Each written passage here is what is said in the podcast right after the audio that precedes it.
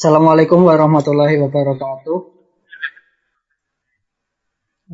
Selamat malam teman-teman santri ngaji filsafat dari Sabang sampai Merauke.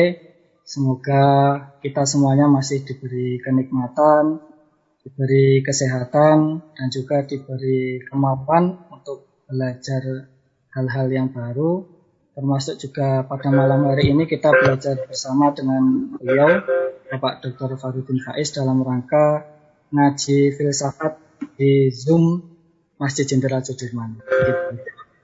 Uh, salawat dan salam senantiasa kita haturkan kepada junjungan kita Nabi Muhammad Sallallahu Alaihi Wasallam wasallim uh, Teman-teman, sebelum ngaji filsafat pada malam hari ini dimulai, saya saya akan menyampaikan beberapa uh, informasi. Uh, yang pertama terkait uh, pertanyaan ya, ada banyak pertanyaan dari teman-teman. Apakah ngaji ini diselenggarakan secara offline juga kak, atau diselenggarakan juga di masjid? Oh iya.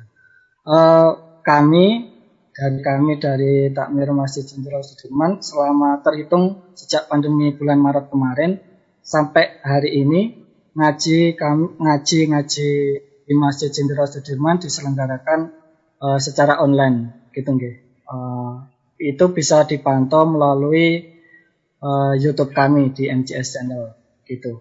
Kemudian kira-kira uh, kapan min uh, ngaji mulai secara offline? Nah, kami belum tahu. Ya, kami belum tahu kapan ngaji uh, offline itu kami mulai di masjid gitu nggih. Uh, sambil menunggu uh, situasi dan kondisi uh, yang yang sedang terjadi gitu ya, yang sedang terjadi di negeri ini gitu. Uh, kemudian uh, marilah langsung saja kita buka ngaji pada malam hari ini dengan bacaan surat Al-Fatihah bersama-sama. Semoga ngaji ini mendapat uh, ridho, semoga dilancarkan meskipun Jogja hari ini sedang dilanda hujan deras, jadi mohon maaf kalau uh, sinyalnya agak uh, agak apa ya, agak sulit gitu. Ya, monggo uh, ngaji kita mulai uh, dengan bacaan surat Al-Fatihah bersama-sama. Al-Fatihah.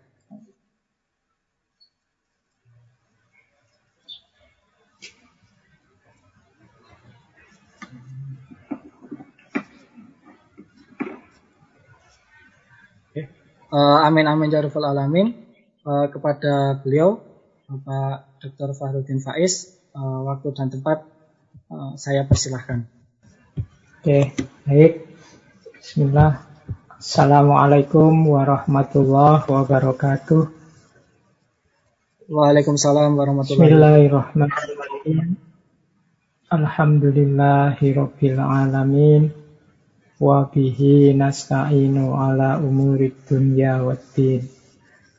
Allahumma sholli wa sallim wa barik ala habibina wa syafi'ina sayyidina wa maulana Muhammadin wa ala alihi wa ashabihi wa man tabi'ahum bi ihsanin ila yaumiddin. Amma ba'du. Bismillah, walhamdulillah, teman-teman. Malam hari ini kita bisa melanjutkan istiqomah kita dalam ngaji filsafat. Malam hari ini situasinya mungkin agak berbeda. Malam hari ini kita laksanakan lewat Zoom. Jadi, ya ada kelemahan, ada kelebihannya. Kalau kajian langsung dalam jaringan gini, mohon hatinya yang longgar. Karena biasanya kadang-kadang sinyal itu naik dan turun. Suara kadang muncul, kadang hilang. Oke, jadi tapi ya insya Allah dengan model semacam ini kita sebentar-sebentar bisa saling menengok wajah kita masing-masing. Semoga saudara-saudara, teman-teman yang mengikuti ngaji malam hari ini senantiasa dikaruniai kesehatan. Baik, eh, sebagaimana yang sudah kita rancang tema kita malam hari ini adalah muhasabah. Memang sengaja saya ambil tema ini meskipun dulu mungkin kita pernah satu bulan penuh mengkaji tema muhasabah ini dari beberapa tokoh sufi. Tapi malam hari ini mungkin momennya cocok, momennya sesuai menjelang akhir tahun kita angkat lagi tema muhasabah ini. Oke, bismillah. Yo meskipun forumnya forum Zoom yang kita bisa saling melihat wajah, uh, saya tetap akan share screen. Mungkin dengan share screen ini wajah saya jadi kecil. Tapi yo harus begitu. Sering saya bilang fokus kita dalam ngaji itu tetap harus pada ilmunya. Jangan pada sayanya. Kejarlah selalu barokahnya ilmu. Kalau saya yo pastinya bisa salah, bisa keliru, bisa khilaf. Maka Ayo fokus pada ilmunya, kita belajar bareng-bareng. Nanti kalau saya ada yang meleset, tidak pas, tidak cocok, ya monggo. Kalau ada yang mau mengingatkan, kelihatannya teman-teman MCS juga nanti menyediakan waktu serba sedikit kalau ada yang ingin menyampaikan sesuatu. Baik, bismillah. Saya mulai tema kita malam hari ini. nanti seandainya di tengah jalan tiba-tiba suara atau sayanya hilang, ya mohon ditunggu sebentar, mungkin jaringannya baru trouble. Uh, baik, saya share screen. Semoga share screen saya bisa ditangkap ya teman-teman. Seperti biasa. Bismillah. Kita mulai kajian kita malam hari ini. Temanya muhasabah atau introspeksi diri. Ini teman-teman mungkin sering juga menggunakan istilah-istilah yang senada. Kadang-kadang menggunakan istilah refleksi. Introspeksi ini juga sebenarnya sejenis refleksi hanya saja refleksi ke dalam. Refleksi itu berpikir mendalam tentang sesuatu. Hanya saja ketika refleksi itu tentang diri kita yang bagian dalam, itu namanya introspeksi. Nanti ada filosof yang pakai istilah retrospeksi. Kalau retrospeksi itu fokusnya ke masa lalu. Jadi berpikir tentang apa yang sudah terjadi kemarin. Yang sebelumnya itu namanya retrospeksi. Jadi kalau ke dalam namanya introspeksi tentang diri kita sendiri, kalau tentang yang sudah terjadi namanya retrospeksi. Kadang-kadang juga pakai istilah kontemplasi. Kalau kontemplasi ini pemahamannya adalah berpikir mendalam dan utuh, luas, lengkap. Semua dimensinya dijelajahi. Ini biasanya orang menyebutnya kontemplasi. Baik, itu untuk istilah-istilah ya, biar kita kritis dalam menggunakannya. Kalau refleksi biasanya fokus pada satu objek, kalau objek itu ke dalam namanya introspeksi. Baik, kita lanjutkan. Saya awali dari sebuah jargon yang populer sekali di dunia filsafat, yaitu know thyself atau gnotis shauton. Itu tulisan Yunaninya seperti itu. Artinya, kenalilah dirimu. Teman-teman yang fokus ke Islamic Studies mesti ngerti man arofa nafsahu fakot arofa robbahu. Jadi know thyself itu kenali dirimu. Karena kuncinya hidup kita adalah identifikasi kita, pengenalan kita tentang siapa aku. Jadi orang yang tidak kenal dirinya, dia susah untuk bertindak, dia susah untuk bahagia, dia susah untuk mengekspresikan diri, mengaktualkan diri. Wong dia tidak ngerti siapa aku. Jadi mengapa kita harus muhasabah? Muhasabah itu upaya kita untuk kembali mengenali diri kita.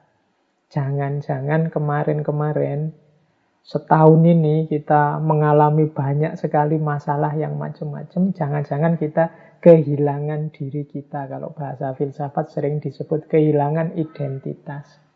Seolah-olah bukan aku yang kemarin-kemarin itu. Kita diserbu corona sejak bulan April. Nah itu kita seperti orang panik melakukan banyak hal, mempaniki banyak hal. Nah, itu mungkin di tengah-tengah sela-sela kegelisahan, kegalauan, kepanikan kita itu ada beberapa bagian yang kita kehilangan jati diri. Seolah-olah kita ini bukan kita yang biasanya. Kita lupa kalau kita itu ya manusia. Yang manusia itu sangat wajar kalau kadang ya sakit, kadang ya sehat, ada banyak ujian yang macam-macam. Ada banyak cobaan dari Allah yang macam-macam. Kita juga punya Allah dan lain sebagainya. Ini kan sering membuat kita lupa. Maka momen akhir tahun ini semoga bisa jadi bahan kita untuk muhasabah. Oke, yo malam hari ini saya tidak akan ngomong detail isinya muhasabah apa. Saya hanya Nanti saya arah-arahkan saja, saya beri kerangka-kerangka, mungkin bermanfaat untuk teman-teman menjalani muhasabah. Karena yang tahu siapa dirimu ya kalian sendiri. Jadi akan lebih indah kalau muhasabah ini teman-teman melakukannya sendiri. Mungkin besok malam. Sendirian, nyari momen yang hening, lakukan dengan jernih, nilailah dirimu sendiri. Mungkin kemarin-kemarin kita ini sangat capek, sibuk menilai orang lain. Ayo kita sisihkan waktu barang sebentar untuk menilai diri kita sendiri. Yo meskipun sebenarnya muhasabah ini tidak harus nunggu tahun baru atau nunggu momen apa, anytime, setiap waktu kalau teman-teman memang berkeinginan untuk muhasabah bisa dilakukan. Silahkan nyari momen sendiri, misalnya tidak setuju, ah Pak, malam tahun baru itu kan bukan malam kita Pak, itu malamnya kelompok sana, bukan, ya monggo lah kalau punya pendapat seperti itu, tapi tetap harus punya momen tersendiri untuk muhasabah, menilai diri kita. Karena kalau kita tidak menghitung diri kita, tidak muhasabahi diri kita, khawatirnya kita ini Sebenarnya banyak kelirunya tapi merasa benar terus. Sebenarnya sudah keluar jalur tapi merasa masih on the right track. Nah, jadi inilah pertimbangan saya mengapa sebenarnya dulu sudah bolak-balik saya sampaikan tentang muhasabah malam ini saya angkat lagi untuk sekedar mereview beberapa materi kita Siapa tahu akhir tahun ini ada gunanya untuk teman-teman bermuhasabah. Baik, jadi patokannya itu ya. Kalau dari filsafat, know thyself. Ini sebenarnya maksim atau kalimat quotes yang disampaikan pertama kali oleh filosof pertama, yaitu Thales. Tapi kata-kata ini juga dipakai oleh Socrates. Kemudian dipakai juga oleh muridnya Plato. Pitagoras juga memakai ini. Heraklitus memakai ini. Ada lagi filosof yang saya ingat pakai kalimat ini Solon. Solon ini tokoh yang menjadi founding father-nya demokrasi di Athena. Karena memang kalimat ini khas Yunani kuno. Baik, ini untuk memancing kita saja. nah, kalau ini dulu saya sampaikan pada sesi muhasabah ketika kita membahas Imam Hasan Al-Basri. Jadi ini kalimat-kalimat dari Imam Hasan Al-Basri. Silahkan teman-teman nanti direview lagi. Dulu kita satu bulan membahas tentang muhasabah. Jadi menurut Imam Hasan Al-Basri, seseorang tidak akan dapat predikat takwa sampai dia melakukan muhasabah kepada dirinya sendiri lebih ketat dibandingkan seorang teman yang bermuhasabah terhadap temannya. Jadi ini, oh ini agak berat ini. Menurut Imam Hasan Al-Basri justru ini hubungannya dengan ketakwaan. Berarti di antara cirinya orang yang bertakwa adalah dia mampu dan mau melakukan muhasabah. Lebih ketat daripada ketika dia menilai temannya. Kita ini kan canggih kalau menilai teman.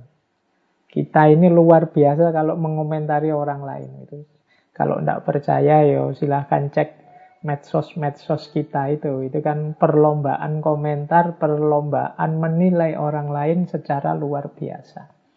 Padahal Imam Hasan Al-Basri dibalik oleh beliau justru kalau kita lebih ketat memuhasabahi diri sendiri menunjukkan derajat atau level ketakwaan kita. Ya meskipun kalau kita sedang menilai diri kita sendiri tidak harus diposting di medsos. Atau kalau mau diposting di medsos, ya dibikin privat saja. Oke, nah yang kedua, ini saya untuk mengantarkan kita dulu, biar situasi batinnya nyambung dengan muhasabah. Seorang hamba akan berada dalam kebaikan selama dia mampu menasehati dirinya dan selalu menghisap dirinya. Kemudian yang ketiga, di antara tanda-tanda Allah berpaling dari seseorang ialah Allah menjadikan kesibukannya pada perkara-perkara yang tidak bermanfaat baginya. Ini untuk memageri muhasabah tadi ya, bahwa kita ini sering melakukan hal-hal yang tidak penting hal-hal yang tidak urgent dalam kehidupan kita. Hati-hati, jangan-jangan itu isyarat bahwa Allah mulai menjauh dari kita, Allah mulai berpaling dari kita. Maka perlu kita sering muhasabah untuk ngitung-ngitung yang saya lakukan ini manfaat apa enggak, penting apa enggak. Baik, ini pengantar dari Imam Hasan Al-Basri tentang pentingnya muhasabah. Semoga teman-teman masih ingat ketika dulu kita banyak membahas tentang para sufi, termasuk yang membahas muhasabah. Baik, nah kita awali sekarang muhasabah kita dengan menengok status jiwa kita. Ini kalau saya Inggriskan state of soul. Ini saya ngambil dari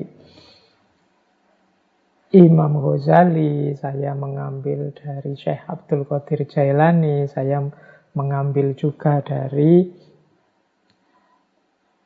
Imam Mawardi. Pernah juga menjelaskan level-levelnya jiwa. Nah, ayo kita lihat. Dari empat level ini kita ada di mana? Jadi ada kondisi jiwa yang paling rendah, kondisi jiwa yang amarah. Kemudian lebih tinggi satu level, kondisi jiwa yang lawamah.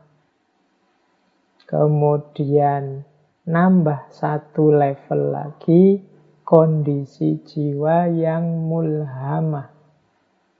Dan puncaknya adalah kondisi jiwa yang mutmainnah. Sekarang kita tengok diri kita, kita ini ada di level mana. Kalau kita ini masih senang melakukan hal-hal yang dilarang, dosa, maksiat, dan yang sejenisnya, dan merasa biasa saja, nyaman saja melakukan yang seperti itu, berarti kita ada di level jiwa yang amarah. Jadi wis dosa tapi seneng atau nyaman. Salah tapi enjoy aja. Nah, ini amarah. Jadi ngerti sih kalau bohong itu dosa, ngerti sih kalau bikin hoax itu dosa, ngerti sih kalau membuat fitnah itu dosa, tapi nyaman saja, seneng saja Pak. Saya lihat orang gegeran rame. Satu dua kali saya pernah ada yang ngomong begitu. Suka saya Pak kalau lihat orang itu konflik. Kalau sepi tidak asik Pak. Yang asik itu kalau ada orang gegeran sekali-sekali dipancing dengan berita-berita bohong.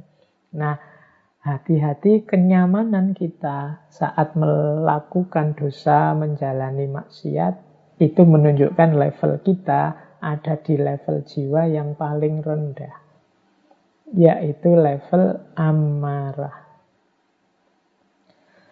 Nah, ya kalau dalam bahasanya Al-Quran ini biasanya karena nafsu. Nafas itu la ammarotum bisu.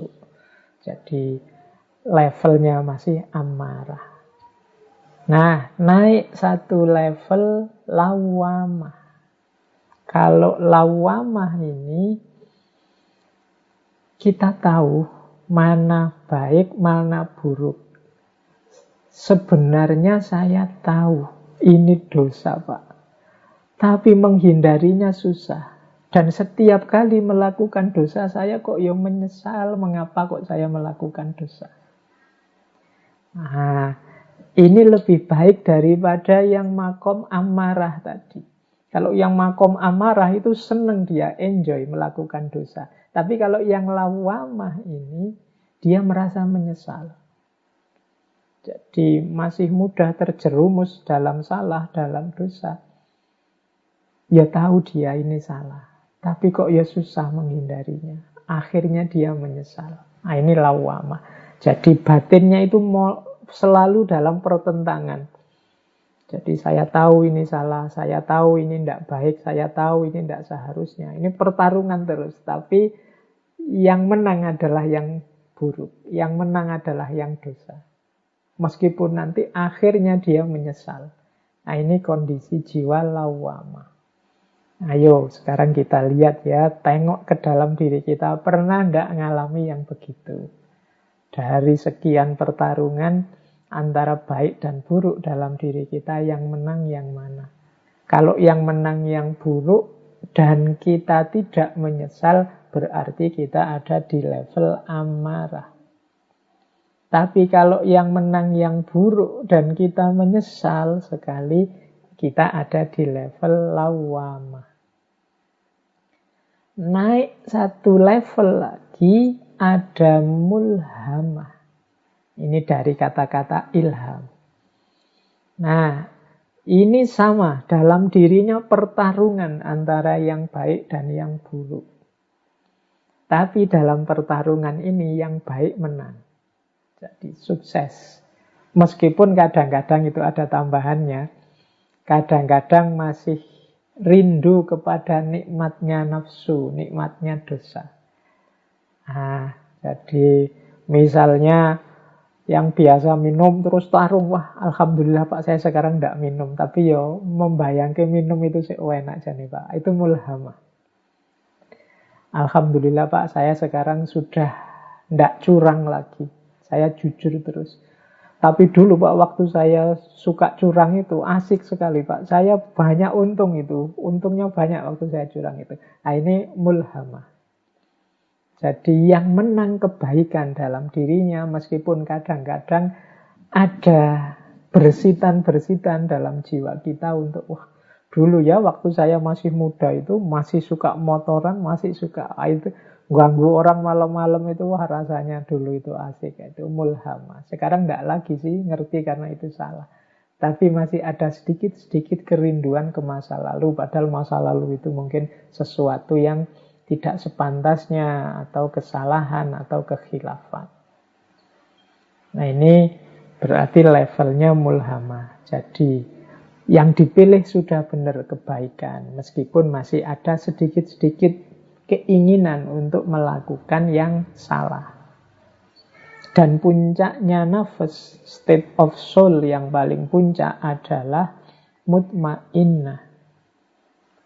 Mutmainnah ini jiwa yang stabil.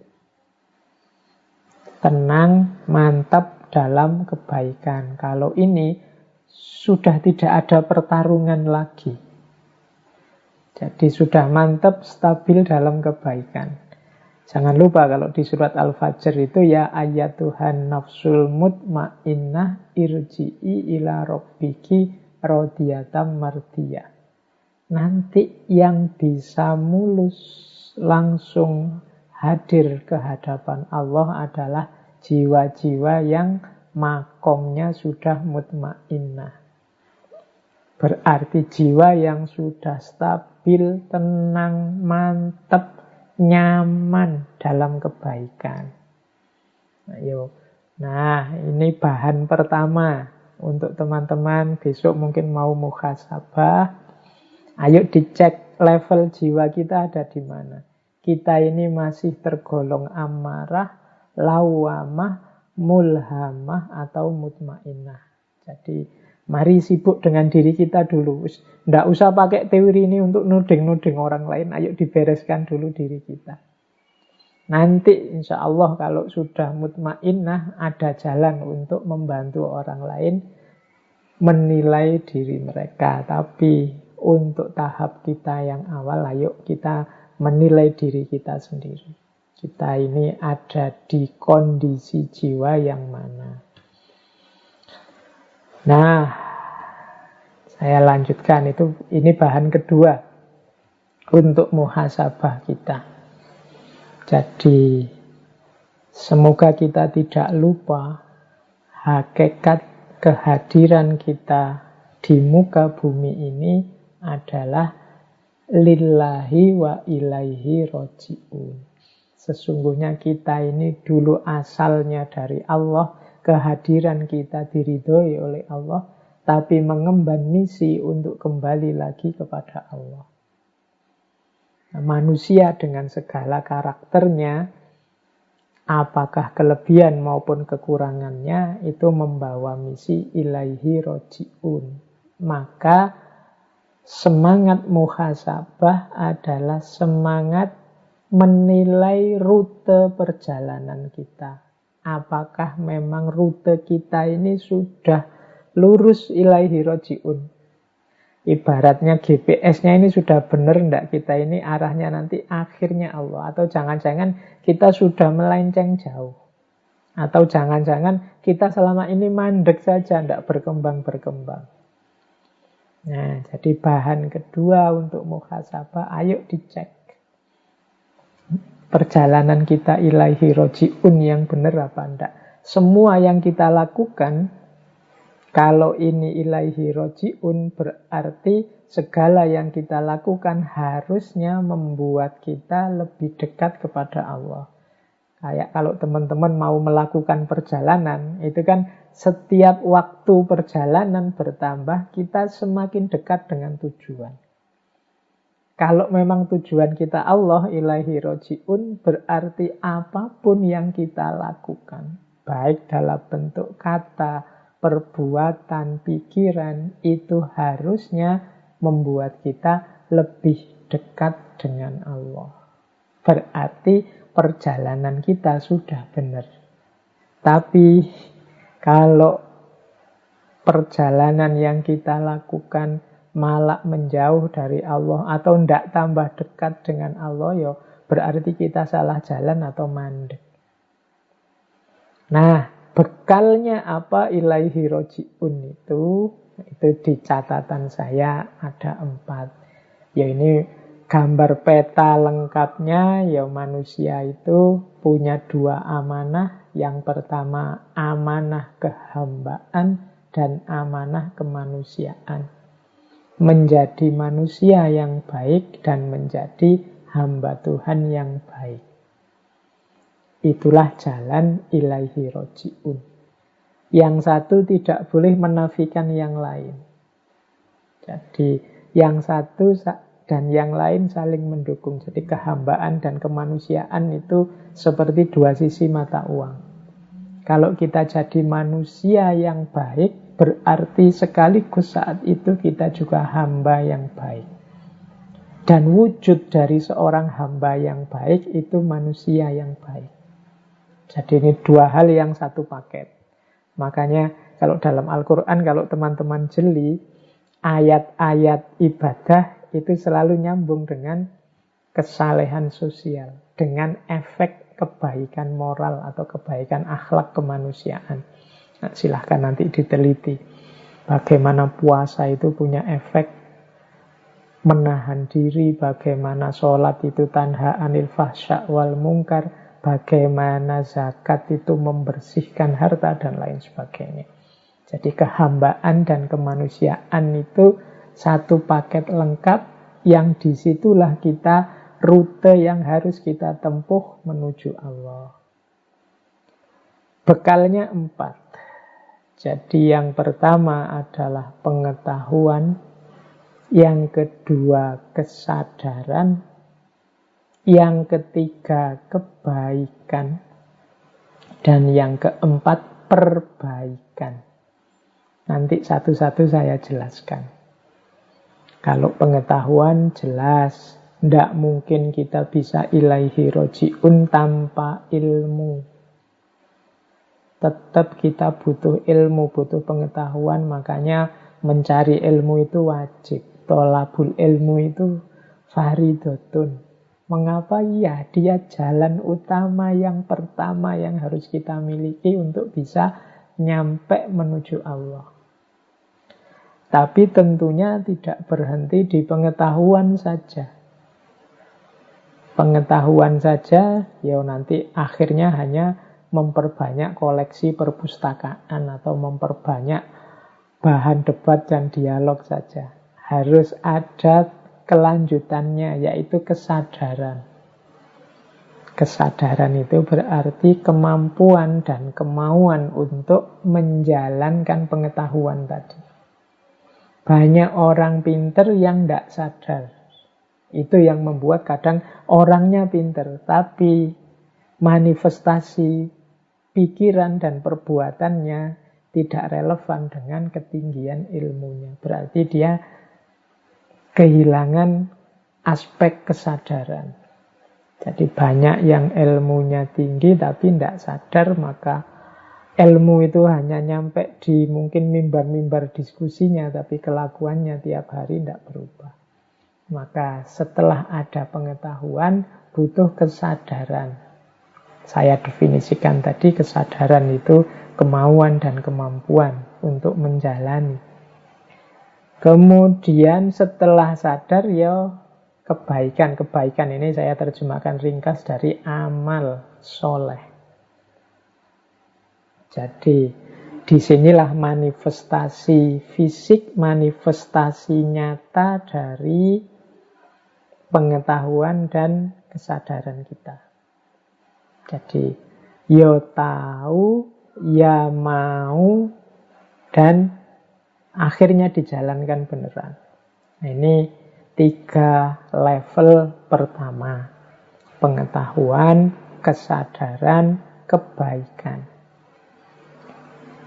Nah, yang keempat, ini karena kita tahu bahwa hidup kita ini tidak sempurna, kita ini banyak kekurangan-kekurangan, kita ini banyak kelemahan-kelemahan, maka pengetahuan dan kebaikan yang kita jalani juga sifatnya selalu perlu diperbaiki. Jadi selalu perlu ditingkatkan lagi. Maka ada unsur yang keempat yaitu perbaikan.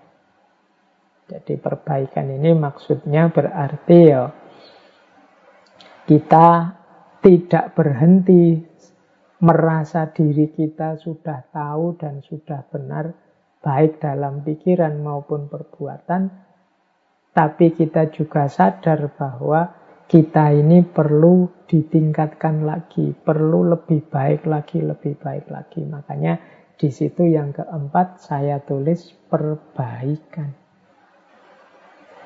Jadi pengetahuan, kesadaran, kebaikan, dan perbaikan.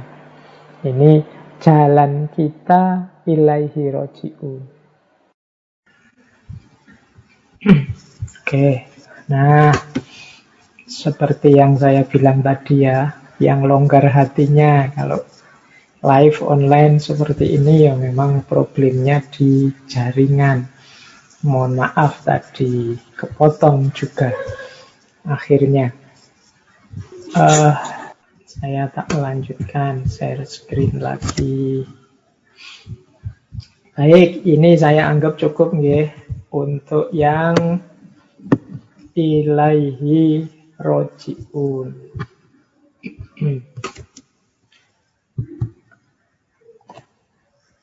Baik, saya lanjutkan lagi. Ini yang pertama tentang pengetahuan. Saya tahu hari ini problem kita untuk pengetahuan bukan kita ini tidak tahu atau kurang pengetahuan. Tapi kita ini hari ini diserbu oleh gelombang pengetahuan yang tidak ada habis-habisnya. Tiap hari kita berhadapan dengan medsos, dengan laptop, dengan HP, bahkan forum-forum kajian semacam ini sepanjang pandemi ini saya kira sudah jumlahnya ribuan. Nah, gelombang pengetahuan yang luar biasa menyerbu kita. Maka Menurut saya penting hari ini kita introspeksi dengan ini saya bawa kategori-kategorinya Imam Ghazali dari Ihya. Jadi mari kita filter pengetahuan, mari kita filter wawasan keilmuan yang menghampiri kita. Imam Ghazali punya kategori ilmu itu ada kalanya mahmudah, ada kalanya mazmumah. Jadi pengetahuan atau ilmu itu punya kategori mahmudah, punya kategori mazmumah. Mahmudah itu berarti terpuji, mazmumah itu tercela. Terpuji atau tercela itu bisa karena isinya, bisa karena prosesnya, bisa karena hasil atau efeknya. Jadi kalau Imam Ghazali menjelaskan yang isinya mazmumah itu jenis-jenis ilmu yang merusak. Imam Ghazali mencontohkan ilmu sejenis ilmu zihir, ilmu santet, dan yang seperti itu. Mungkin hari ini termasuk ilmu-ilmu yang mungkin untuk menipu orang, membuat hoax, membuat berita palsu, dan lain-lain itu perlu kita beri kategori ilmu yang mazmumah. Kita tidak perlu ngerti yang seperti itu. Kita kejar saja yang mahmudah. Ada juga sebenarnya ilmunya mahmudah, tapi proses kita mencari atau proses kita menyampaikannya tercela. Mungkin mencari ilmunya dengan cara kalau di kampus itu model plagiat atau mencari ilmunya dengan cara beli buku bacaan misalnya. Nah, itu bahasa saya itu mazmumah dari sisi prosesnya. Hati-hati, nanti jangan sampai ilmunya tidak barokah dari situ. Atau dari sisi hasil atau efeknya. Hasil atau efeknya ini ya berarti manfaat dan mafsadatnya. Ilmunya benar, prosesnya benar, tapi ternyata kurang manfaat. Isinya malah merusak. mungkin penggunaannya tidak tepat. Nah, di situ ada kategori-kategori. Ini saya bahasa Indonesia kan dari Ihya itu. Ada ilmu itu yang diyakini saja. Ada yang harus dipahami. Ada yang perlu dijalani. Atau ilmu untuk dihindari. Yang harus kita jalani apa, yang harus kita hindari apa. Ini juga butuh pertimbangan-pertimbangan keilmuan. Ada juga kategori lain. Imam Ghazali menyebutnya fardu ain atau fardu kifayah. Itu bahasa saya keharusan dan keutamaan. Jadi misalnya ilmu tentang sholat yaitu kita harus tahu. Ilmu tentang puasa kita harus tahu. Kewajiban kita. Ilmu tentang makan kita harus tahu. Kalau tidak makan kan yo kita bisa mati tentang kesehatan. Nah, ada juga yang keutamaan-keutamaan. Jadi, yang tidak harus semua orang tahu. Yang ahli biologi ya ilmunya mendalam di biologi, yang ahli fisika mendalam di fisika. Itu penting semua, tapi keutamaan-keutamaan. Tidak wajib setiap orang ngerti. Ada juga yang bukan keharusan, bukan keutamaan tapi kesia-siaan. Kesia-siaan itu kita capek-capek belajar, kita capek-capek mencari ilmu, hanya habis tenaga, habis waktu. Nah, itu kesia-siaan namanya. Tidak ada gunanya sama sekali, tidak ada manfaatnya. Capek-capek lihat debat, lihat diskusi, lihat TV, tapi kok yo Hasilnya apa? Tidak tahu. Malah tambah sumpek, tambah rusak. Ah, itu kesia-siaan. Jadi itu tiga kategori keilmuan versinya Imam Ghazali. Jadi ada yang fardu ain, ada fardu kifayah. Nah, yang terakhir kalau ini kita mesti ngerti ya manfaat dan mafsadat. Ilmu itu membawa kebaikan ataukah membawa kerusakan. Ini juga ter bisa tergantung isinya, bisa tergantung prosesnya. Ada ilmunya baik, tapi digunakan untuk yang jelek-jelek, untuk yang merusak-merusak, ada juga begitu. Oke, atau Pak ini ilmunya, isinya sebenarnya merusak kok Pak, saya hanya ingin tahu saja, tidak ada gunanya apa-apa. Jangan-jangan itu hanya buang waktu saja kalau memang begitu. Jatuhnya nanti kesia-siaan. Nah, kita sendiri yang ngukur.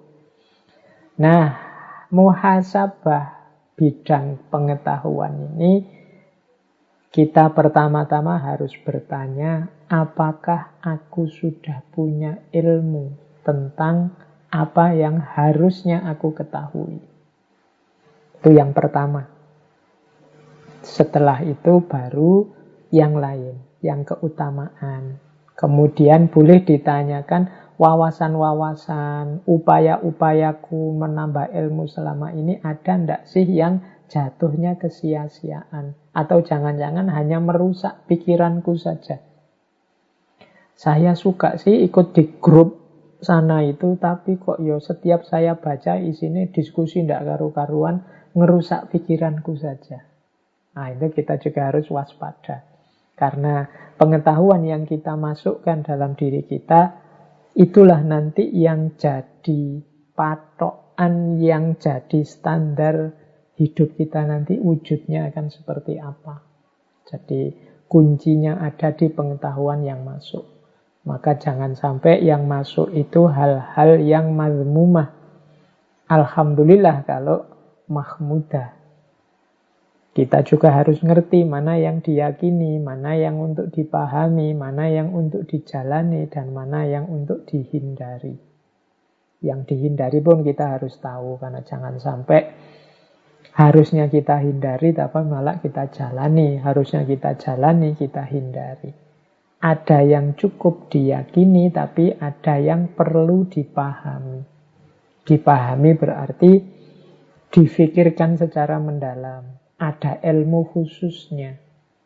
Tapi ada juga bagian pengetahuan yang cukup diketahui saja. Nah, jadi ayo level muhasabah untuk pengetahuan kita tengok isi pikiran kita selama ini. Kalau ada yang hanya sia-sia, tidak ada gunanya, apalagi yang mafsadat, atau ada yang mazmumah, mari secara sengaja kita sisihkan dari isi kepala kita. Atau kita menghindar dari situasi yang menyebabkan kita menyerap informasi yang mazmumah atau pengetahuan yang mafsadat atau aktivitas ilmu yang sia-sia. Hanya habis biaya, habis tenaga, habis kuota, tapi tidak ada manfaatnya. Jadi ini level muhasabah yang pertama. Tadi kan bekalnya menuju Allah itu yang pertama ilmu atau pengetahuan. Maka ayo kita muhasabai aspek pengetahuan kita sudah benar apa enggak. Kalau pengetahuannya sudah keliru, sudah mazmumah, apalagi mafsadat, kemungkinan nanti pengetahuan ini justru akan membawa kita semakin jauh dari Allah. Kita tidak jadi ilaihi roji'un. Eh, ini yang pertama, step pertama, pengetahuan. Kita lanjutkan ke step kedua, kesadaran. Nah, kalau kesadaran ini hubungannya dengan kemauan kita untuk menjalani apa yang kita ambil dari pengetahuan. Nah, kesadaran itu saya bagi tiga.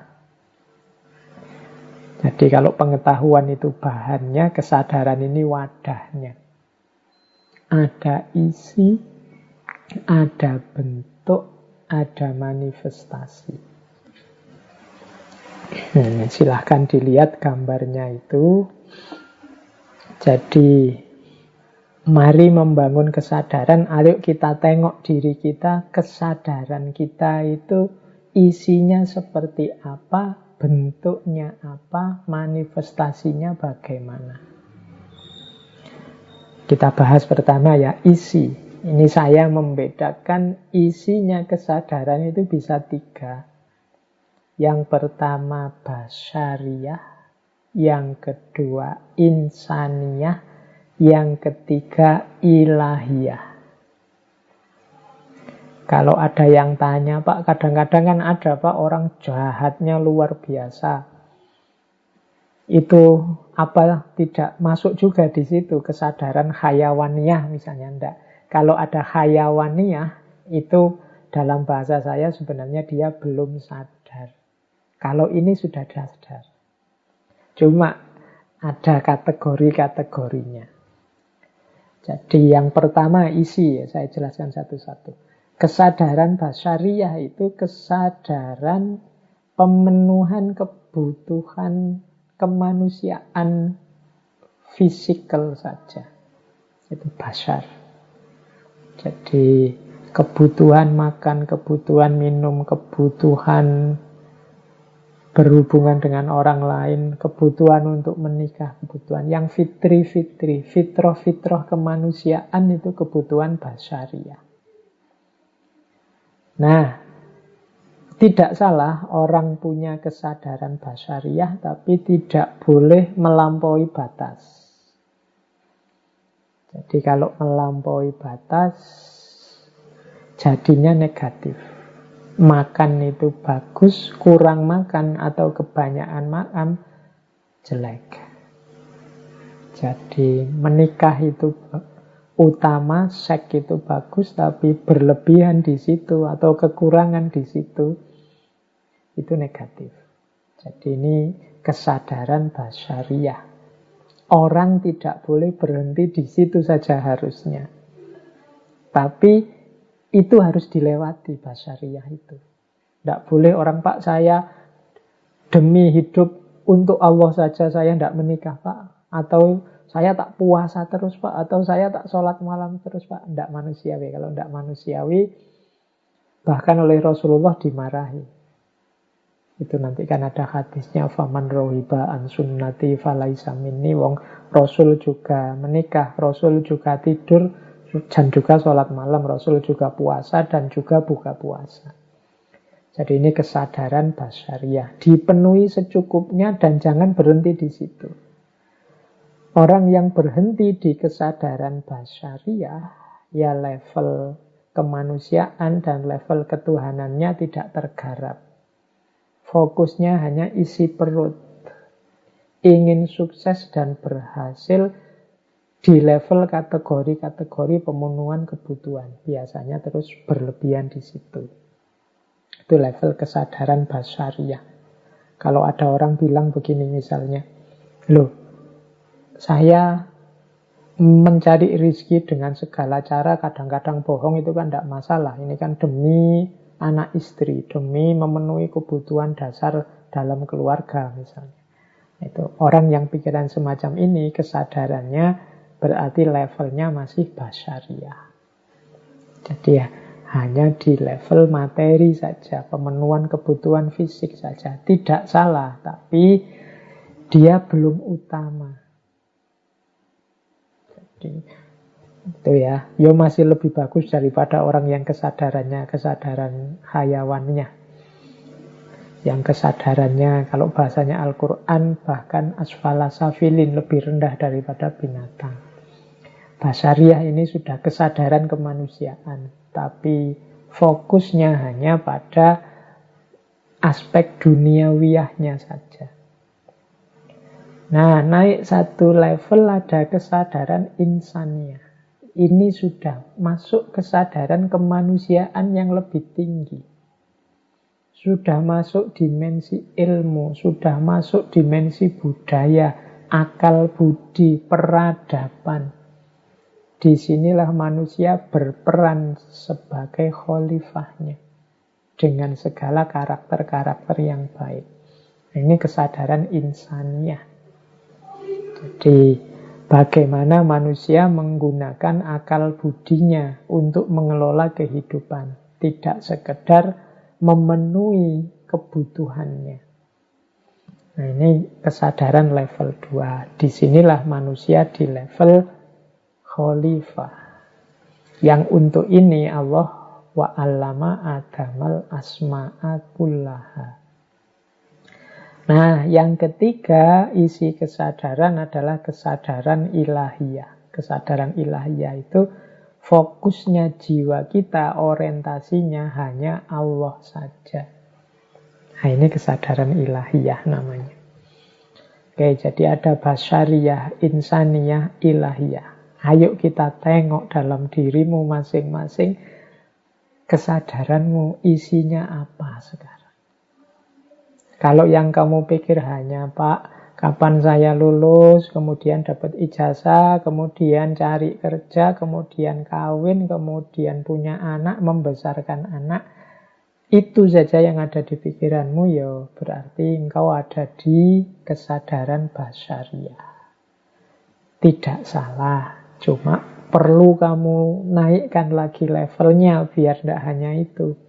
Karena kehadiranmu di muka bumi tidak hanya untuk cari uang kemudian membesarkan anak berketurunan. Tapi ada misi yang lebih mulia.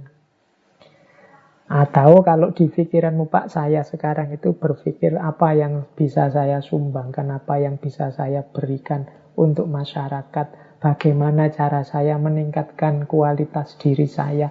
Bagaimana saya bisa memberikan yang terbaik untuk orang-orang sekeliling saya.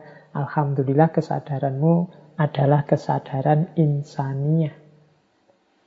Atau yang ada di pikiranmu adalah, Pak, saya melakukan semua yang menurut saya benar, semua yang menurut saya baik, itu hanya demi Allah saja. Saya menghadirkan Allah dalam setiap langkah, setiap pikiran, setiap apa pun yang saya lakukan. Itu berarti kesadaranmu adalah kesadaran ilahiyah. Jadi ada kesadaran basyariah, insaniah, ilahiyah. Nah, ayo kita muhasabah diri kita ini isinya apa sekarang kesadarannya. Yang sibuk muncul di pikiran kita itu apa? Basyariah, insaniyah, atau ilahiyah. Itulah level kesadaran kita. Terus bentuknya sekarang. Kalau bentuknya kesadaran itu saya rangkum jadi tiga. Itu ada kesadaran kewajiban, ada kesadaran kebutuhan, ada kesadaran cinta. Ini sering saya sampaikan di beberapa kali pertemuan. Jadi kalau kewajiban itu berarti yang kau orang baik melakukan segala jenis kebaikan tapi sifatnya karena engkau merasa itu kewajibanmu. Kalau kewajiban itu kan seperti aturan yang dibebankan. Bahkan ada kesan dipaksakan. Harus kamu lakukan. Itu kewajiban. Jadi sudah baik. Cuma rasanya masih beban. Mengapa engkau sholat? Ya karena umat Islam wajib sholat. Ini rasanya kan beban. Kalau boleh libur tidak sholat, Alhamdulillah. Nah, itu berarti masih kewajiban. Kok mau puasa satu bulan? Ya orang Islam ya wajib. Tidak salah bahwa orang Islam itu wajib. Tapi kalau berhenti hanya di kewajiban, ya rasanya puasa itu beban. Nah, sudah benar kewajiban. Tapi ada yang lebih tinggi, yaitu kebutuhan. Jadi kalau kewajiban itu kan seolah-olah yang butuh bukan saya. Saya sholat ini wajib. Kalau boleh saya tidak sholat. Karena tidak merasa butuh terhadap sholat. Maka ada yang lebih tinggi, yaitu kebutuhan. Saya sholat, Pak. Sebagai manusia saya butuh sholat. Pingin hati saya tenang. Saya butuh puasa untuk melatih menahan diri. Ya, ini level kebutuhan. Ada sudah lebih bagus daripada kewajiban meskipun ada pamrihnya. Pamrihnya apa? Kebutuhan ada yang kau inginkan. Nah, yang paling tinggi itu level cinta. Kalau level cinta ini sudah tidak memikirkan dirinya lagi. Orang mencintai itu kan tidak egois. Yang difikirkan adalah yang dicintai. Maka ini disebut level paling tinggi. Kadang orang menyebutnya ikhlas. Jadi, mengapa engkau sholat? Allah suka kalau saya sholat. Semuanya lillahi ta'ala hanya untuk Allah saja. Nah ini level ketiga. Jadi kesadaran kita tadi yang basyariah, insaniyah, ilahiyah itu ada di level kewajiban ataukah level kebutuhan ataukah level cinta. Mari kita muhasabai. Kalau kita merasa semua ini beban dalam hidup kita, berarti levelnya masih kewajiban. Kalau kita punya masih punya banyak pamrih-pamrih yang lain selain Allah, selain lillahi ta'ala, levelnya kebutuhan. Tapi kalau kita sudah tidak egois memikirkan apa yang saya dapat, keuntungan apa yang saya peroleh, berapa pahala yang saya panen, yang penting Allah ridho padaku, levelnya level cinta. Nah, kesadaran inilah nanti yang kita manifestasikan dalam hidup. Ya bentuknya dua, dia dalam bentuk niat dan amal. Dilaksanakan dan niat.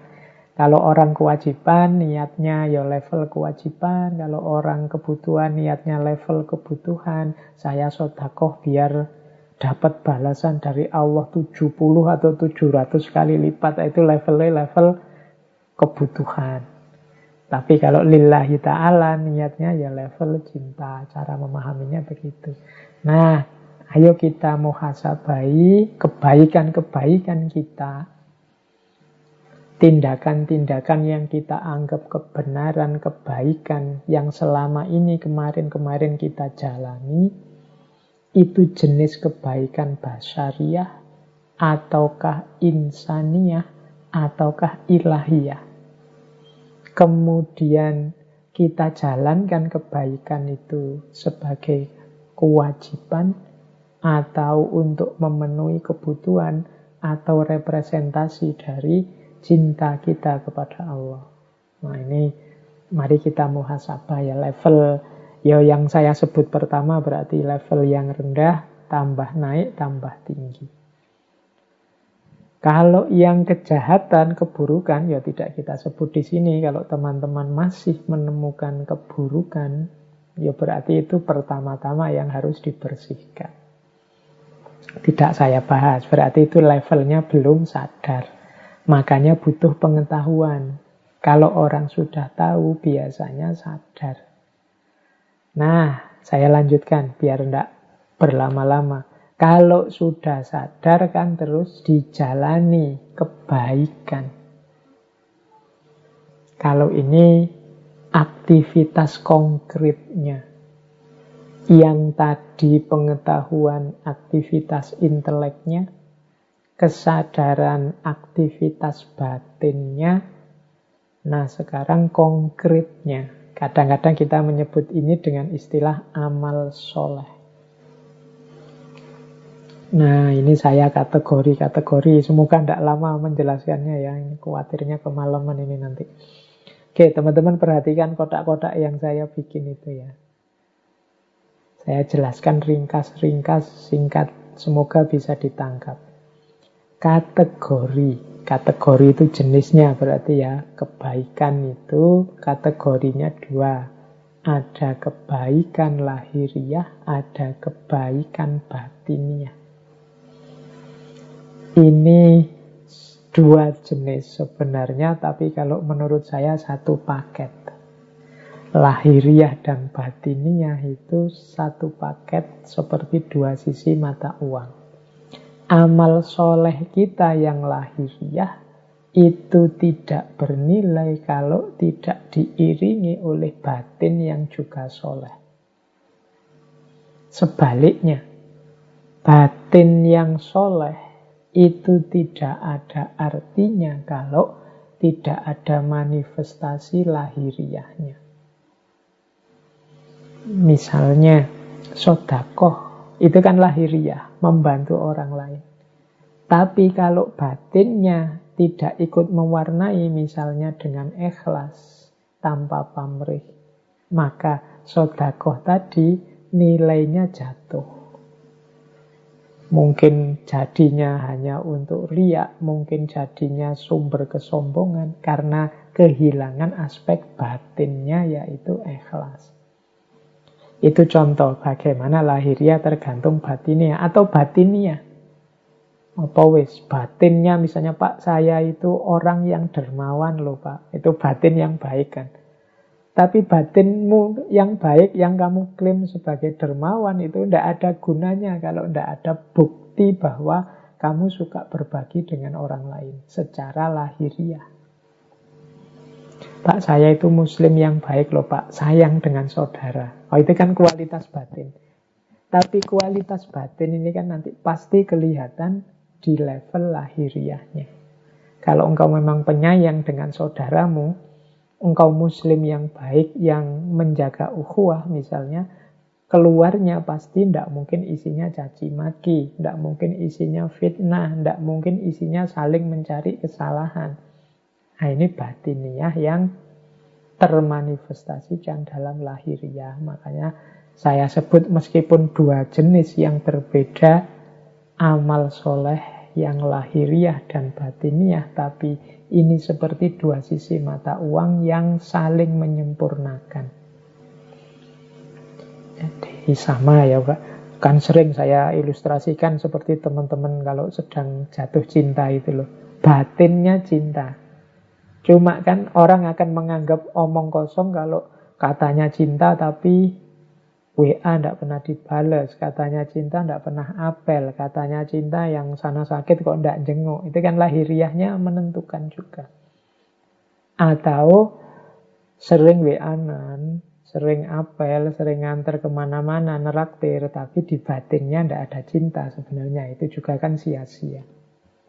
Nah, jadi lahiriah dan batiniah itu satu paket lengkap dalam konstruksi amal kebaikan. Nanti ini di level muhasabah untuk kebaikan-kebaikan yang kita lakukan sudah utuh dan sempurna apa belum. Amal-amalku yang lahiriah ini sudah didukung oleh sikap batin yang benar apa belum.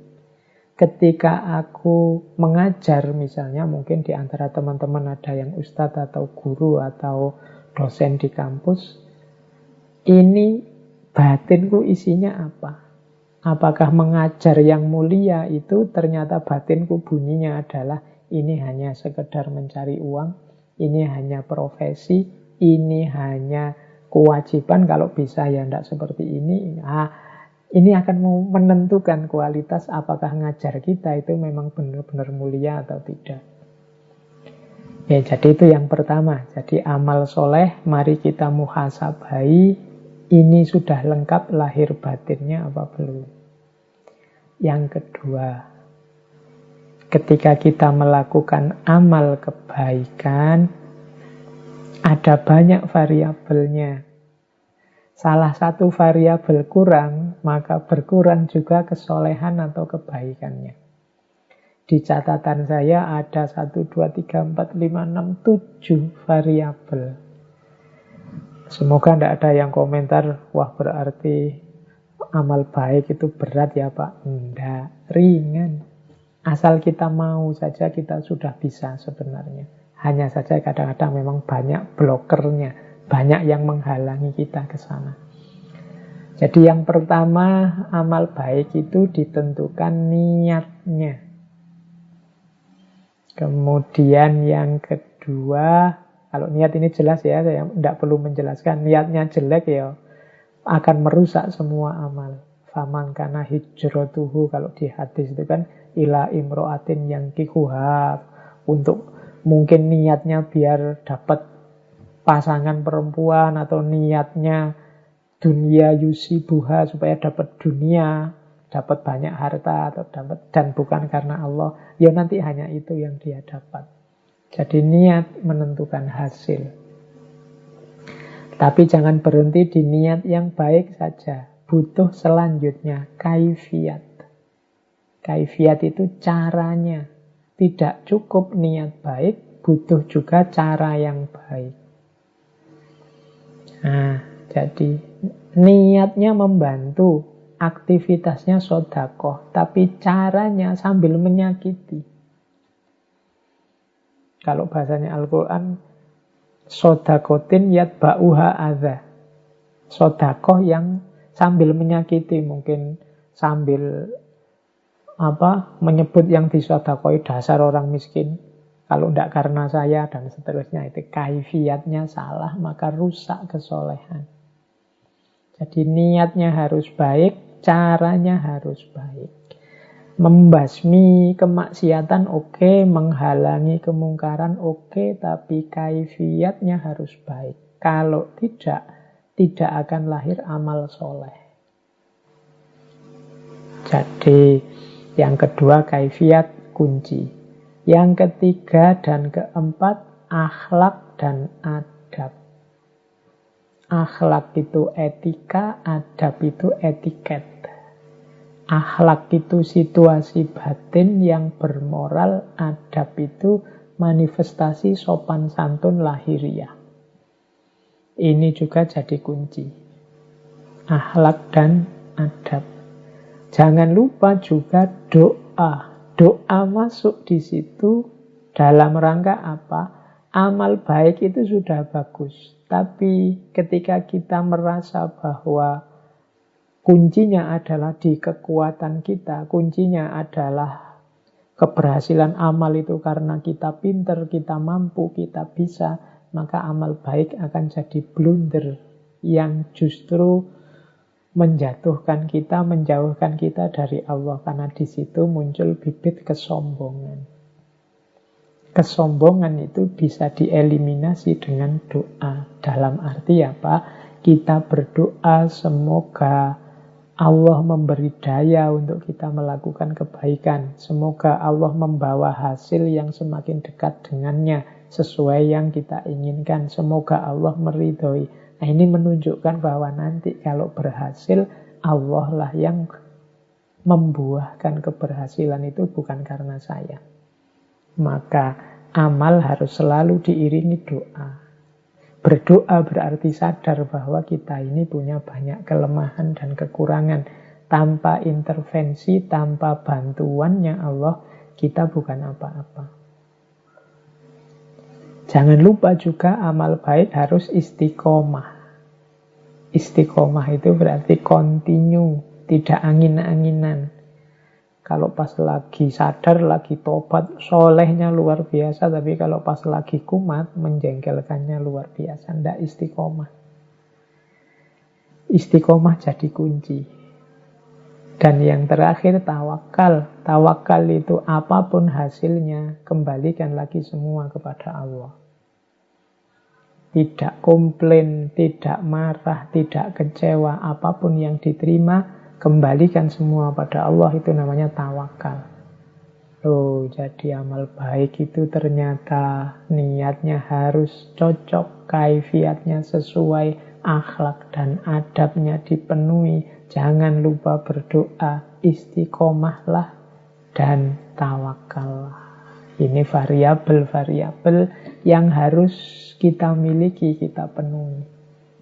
Saat kita menjalani muhasabah, maka ayo kita nilai lagi amal-amal baik kita kurang apa selama ini. Saya selama ini sudah berjuang loh Pak menjalani ini, ini, ini, ini. Demi jalan Allah, demi kebaikan. Ayo muhasabah. Niatnya sudah benar apa belum? Caranya sudah benar apa tidak? Akhlak dan adabnya sudah terpenuhi apa enggak? Merasa bisa sendiri atau butuh pertolongannya Allah. Maka berdoa enggak demi keberhasilanmu? istiqomah enggak? Atau jangan-jangan kalau pas menguntungkan mungkin ada hasilnya, ada bayarannya mau. Kalau enggak, enggak mau, enggak istiqomah. Dan yang terakhir tawakal. Tawakal itu berarti apa pun hasilnya tidak kecewa, tidak marah, tidak sedih. Semuanya diserahkan kembali kepada Allah. Nah, terus orientasinya. Kalau ini untuk kita menghitung-hitung tadi ya, kita ini ada di ikhlas apa enggak. Orientasi tindakan. Ada tindakan itu, amal soleh itu yang normatif saja. Normatif itu berarti hanya kewajiban menjalani norma, menjalani aturan. Puasa karena perintah Al-Quran, sholat karena perintahnya Nabi dan seterusnya itu tidak salah, cuma ya levelnya kewajiban normatif. Kemudian ada teleologis. Teleologis itu tindakan yang bertujuan. Saya melakukan ini biar batin saya tenang, Pak. Saya melakukan ini biar orang-orang rukun, Pak. Itu teleologis namanya. Ada komunikatif. Komunikatif ini tindakan hasil kesepakatan bersama. Yo kalau dalam agama misalnya saya pakai kunut pak karena saya ikut madhabnya ini.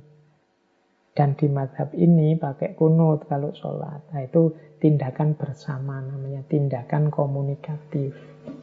Ada tindakan yang dramaturgik. Dramaturgik itu tindakan yang sifatnya ingin membangun citra. Makanya istilahnya drama. Pak, saya ingin jadi orang soleh, Pak. Maka membentuk diri biar kelihatan seperti orang soleh. Rajin ke masjid, kemudian ke mana-mana pakai sarung, pakai kopiah, pakai sajadah, biar dianggap santri dan lain sebagainya. Itu dramaturgi. Tidak salah. Apalagi isinya baik-baik, bukan pencitraan yang palsu. Karena kadang-kadang diawali dari tidak ikhlas atau diawali dari pamrih-pamrih, tapi nanti akhirnya ketemu dengan ikhlas. Yang terakhir adalah ketulusan. Tidak lagi drama, tapi memang lillahi ta'ala. Jadi mari kalau kita melakukan amal baik, ini hanya karena tuntutan norma-norma, aturan kewajiban, atau ada tujuan-tujuan khusus, atau komunikatif, ini hasil kesepakatan bersama, atau dramaturgik. Oke, ah iya putus-putus terus jaringan nih, Tidak apa-apa, tadi sudah saya suruh yang longgar hatinya. Oke, jadi Di antara ini saya ingat dulu waktu sesi Imam Haris Al-Muhasibi ya, kalau yang tentang terakhir yang urgensi itu.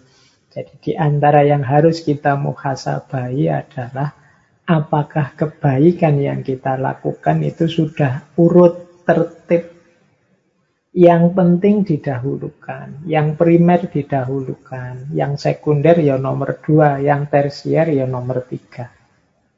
Kadang-kadang kita itu sering ngurusi yang tidak penting-penting, yang penting malah kelewatan. Itu kayak mahasiswa ikut diskusi di mana-mana, webinar di mana-mana ikut akhirnya skripsinya tidak jadi-jadi. Nah itu kebalik. Jadi Harusnya yang doruri ya dia fokus ngerjain skripsinya dulu yang serius, yang wajib, baru yang sunnah, baru yang mubah. Nah ini yang sering jadi masalah. Jadi urutan amal, mana yang didahulukan, mana yang tidak. Kalau dalam bahasanya Al-Quran ada rumus mudah. Ku anfusakum wa ahlikum nar. Jadi yang pertama dirimu sendiri Jangan kesusu ingin memperbaiki orang. Tapi fokuskan dulu dirimu. Kalau sudah berupaya untuk dirimu boleh membantu orang lain. Itu yang, yang saya sebut urgensi. Doruri itu yang paling darurat, yang wajib. Haji itu yang harus ada demi yang doruri terpenuhi. Tahsini itu yang sifatnya komplementer saja, pelengkap saja. Doruri itu menutup aurat, haji itu kainnya, tahsini itu bentuknya. Boleh sarung, boleh celana, itu kalau di usul fikih. Tapi kalau dalam amal perbuatan, ya mana yang harus kita dulukan. Oke, terus ini waktunya sudah mepet. Nah, sekarang kita masuk ke perbaikan. Kebaikan kita itu ada batasnya. Karena kita ini lemah, kekurangan, dan penuh keterbatasan. Orang yang tidak sadar perbaikan ini biasanya terus dia mandek di amal soleh tadi. Dia merasa sudah baik. Padahal ada kelanjutannya. Setelah kebaikan masih harus ada perbaikan. Mengapa kita harus perbaikan? Karena kita itu tidak mesti benar, tidak mesti baik. Orang sering lupa. Jadi yang paling akhir ini yang paling sering dilupakan yaitu aspek perbaikan. Kenapa kita itu harus sadar kita itu lemah, kurang, terbatas. Bahkan yang kemarin kita anggap benar bisa jadi besok atau lusa tidak relevan lagi sebagai kebenaran. Dulu sebelum corona, sebelum pandemi, itu silaturahmi itu utama. Tapi setelah pandemi ini ya jangan banyak silaturahmi. Kita disuruh jaga jarak. Jadi, dulu itu kan keakrapan, kedekatan. Kalau sholat di masjid, itu kan rapatkan barisan. Itu kebenaran zaman itu. Sebelum pandemi. Imamnya sampai, ayo yang rapat, rapatkan barisan. Tapi begitu ada pandemi, kebenaran rapatkan barisan itu kan sudah tidak relevan. Situasinya tidak mendukung. Di sinilah gunanya kita masuk ke level perbaikan ini. Yang sifatnya terus-menerus. Makanya setelah kesadaran kelemahan kita ada taklim, iktibar. Taklim itu belajar terus, iktibar itu mengambil pelajaran dari peristiwa yang kita alami sehari-hari. Setelah itu muhasabah, menghitung loh hasilnya taklim sama iktibar itu nanti jadi bahan muhasabah. Nah, dari situ kita terus taubat tazkiyatun nafas. Kita bersihkan yang keliru-keliru, kita singkirkan yang tidak cocok, tidak cocok. Kalau sudah bersih, kita jalankan yang lebih baik. Itu yang saya sebut islah amal baik. Orangnya disebut muslih yang melakukan perbaikan. Jadi kita ini harus selalu jadi selain mukmin, kita juga harus muslih, orang yang melakukan kesolehan, melakukan islah. Nah, ini sebelum kita akhiri, saya tidak tahu mungkin masih ada waktu serba sedikit nanti untuk sedikit tanya jawab. Jadi inilah teman-teman, ayo kita muhasabah diri ya. Ini level-level prosesnya untuk perbaikan. Jadi yang paling dasar tetap ya dosa. Masih banyak tidak dosa-dosa yang kita lakukan. Jadi level perbaikan yang ini adalah tentang dosa yang paling dasar. Kalau masih banyak dosa ya berarti kita masih harus sibuk membereskan tentang dosa ini. Nah, setelah dosa beres dalam arti kita bukan orang yang banyak melakukan dosa atau tidak ada lagi dosa-dosa yang secara sengaja serius kita lakukan. Mungkin ada yang kecil-kecil tidak sengaja. Berarti kita sudah sukses di level perbaikan pertama. Mari naik satu level lagi. Yaitu apa? Sirna segala keterikatan di luar diri. Ini saya pakai kata-kata sirna. Biar teman-teman tidak terlalu merasa tinggi. Kalau dalam bahasa Arab itu biasanya pakai istilah fana. Jadi fana itu sirna. Makanya fana fillah itu orang yang sirna di dalam Allah.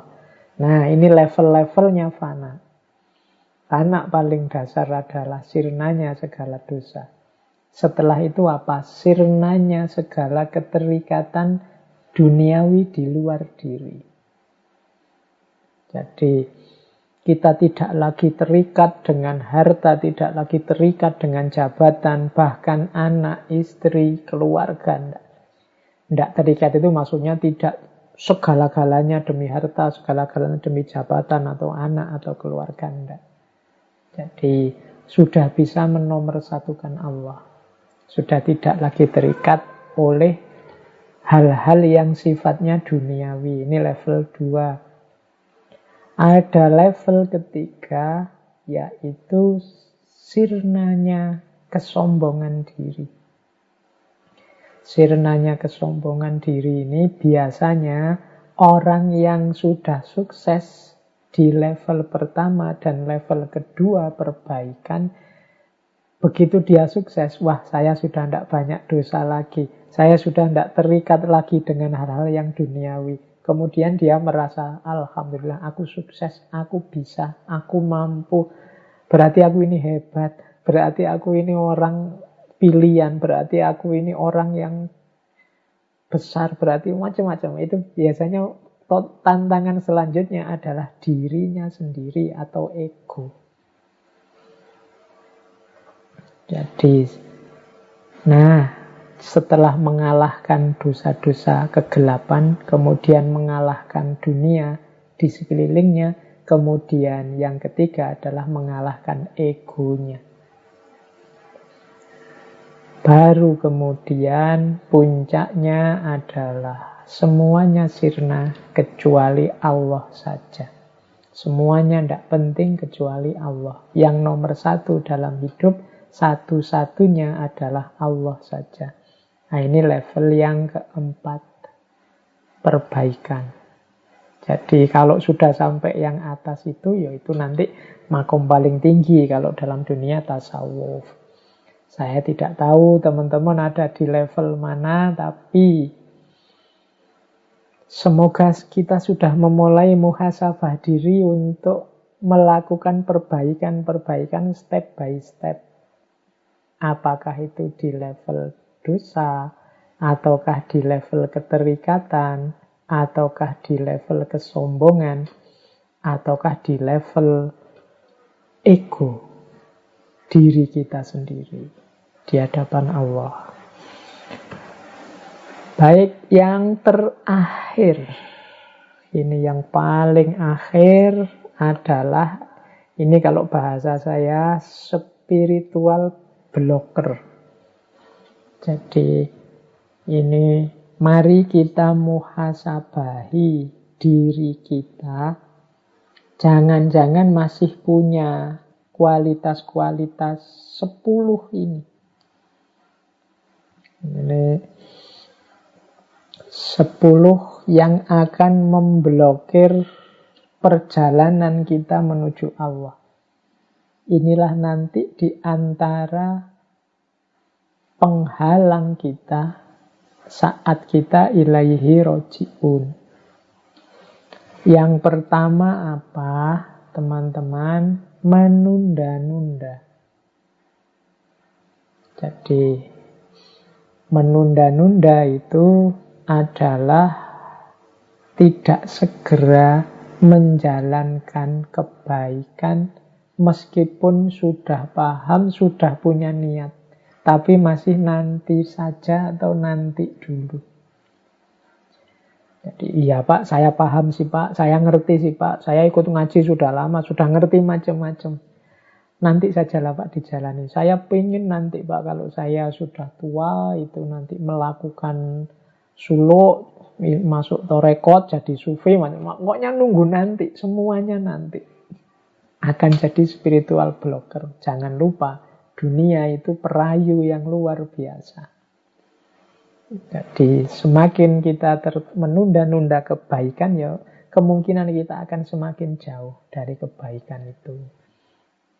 Maka teman-teman mohon lawanlah kalau ada dorongan dari dalam dirimu untuk menunda-nunda. Makanya kalau dalam filsafat akhlak itu ada tuntunan bahwa di antara sifat yang terpuji adalah saja'ah. Saja'ah itu berani. Berani itu maksudnya apa? Yo, ayo langsung jalan dengan pemberani. Orang yang bisa mengeksekusi apa yang dia pahami. Kebaikan yang dia mengerti langsung dijalankan. Butuh para pemberani. Maka jangan ditunda-tunda. Kita tidak tahu usia kita sampai kapan. Apalagi ini era pandemi. Ayo segera dijalankan. Insya Allah kesempatan kita banyak kalau pandemi ini kebaikan apa yang mau kita lakukan terbuka lebar kesempatan. Yang kedua, overestimate. Overestimate itu terlalu pede. Terlalu banyak rojak, kurang khauf. Jadi merasa diri pinter, mampu, benar, sehingga sembrono, tidak hati-hati, menyepelekan. Nah, ini overestimate.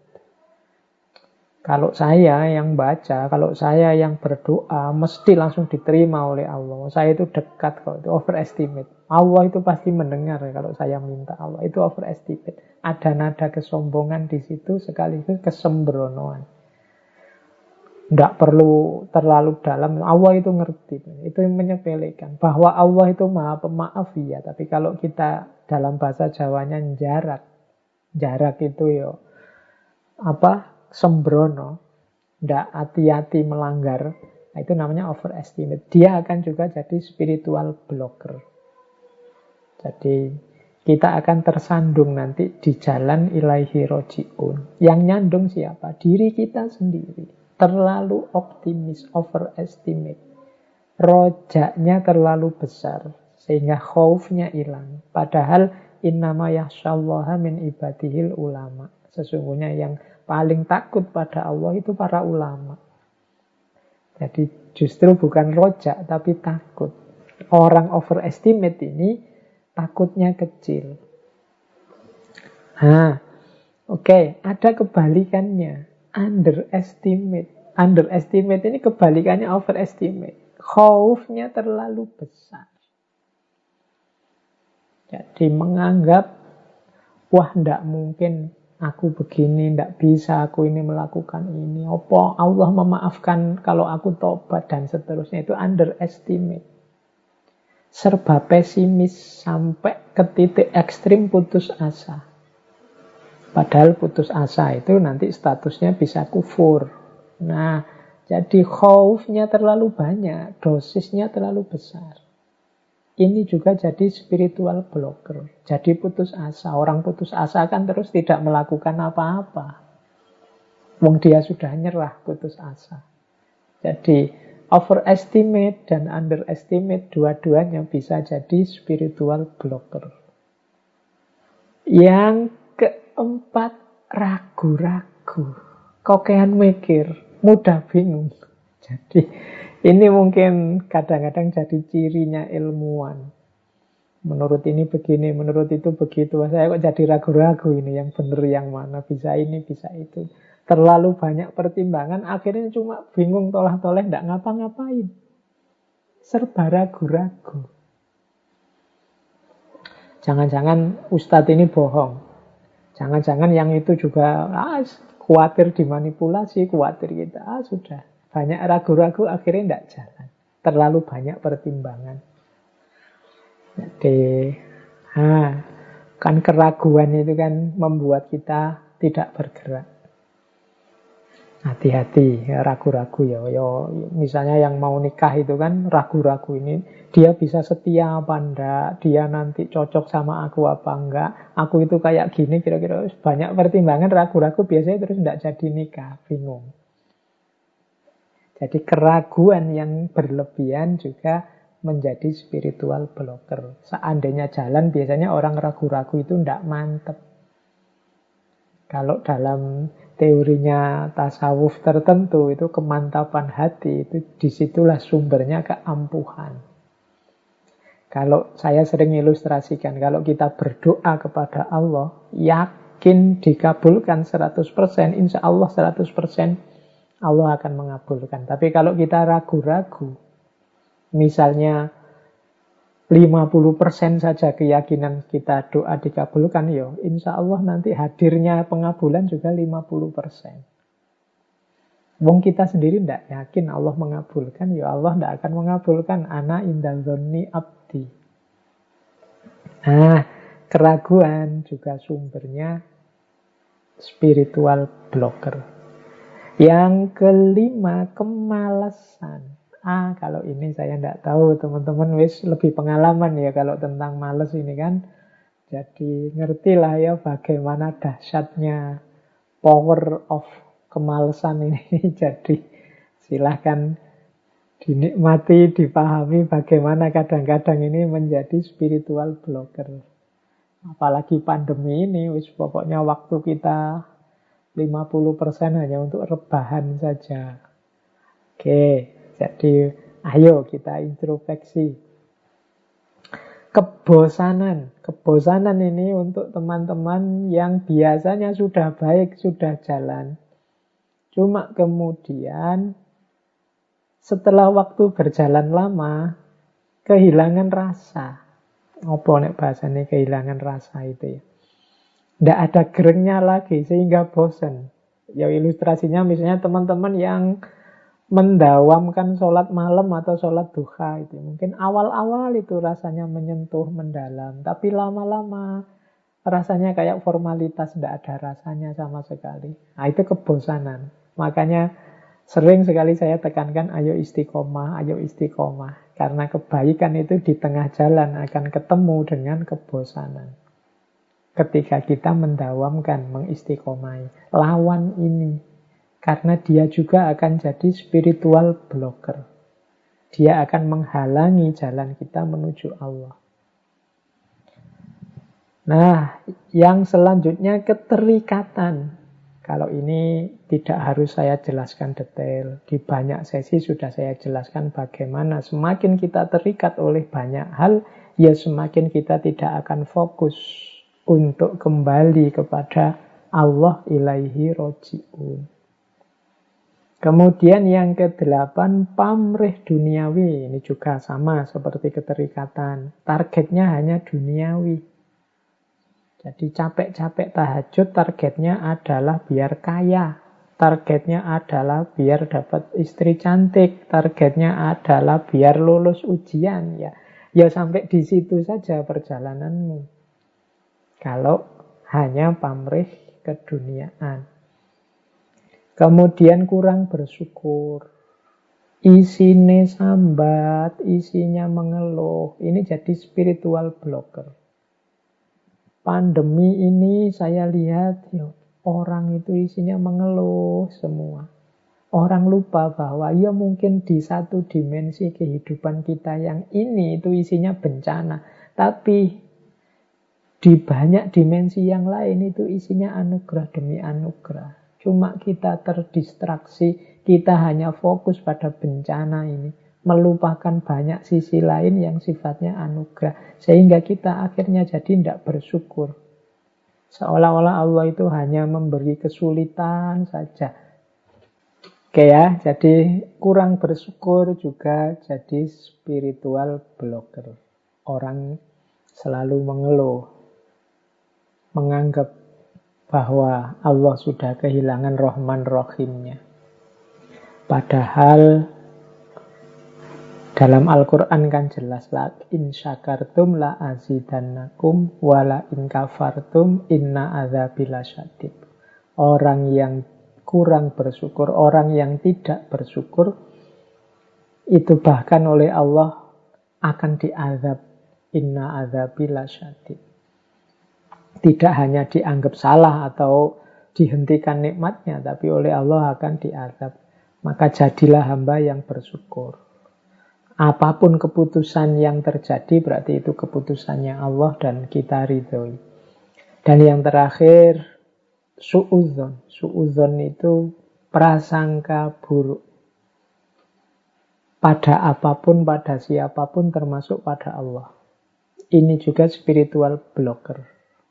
Jadi menganggap wah ini Allah ini mesti sedang marah sama kita, murka sama kita. Wah, Allah sedang tersinggung ini Allah. Nah, ini suudzon. Kita ini dibenci mesti oleh Allah. Ini suudzon. Pada Allah, pada manusia juga begitu. Menganggap orang jahat, menganggap orang ini rusak, menganggap orang ini menginginkan keburukanku dan lain sebagainya. Ini suudzon. Ini juga spiritual blocker.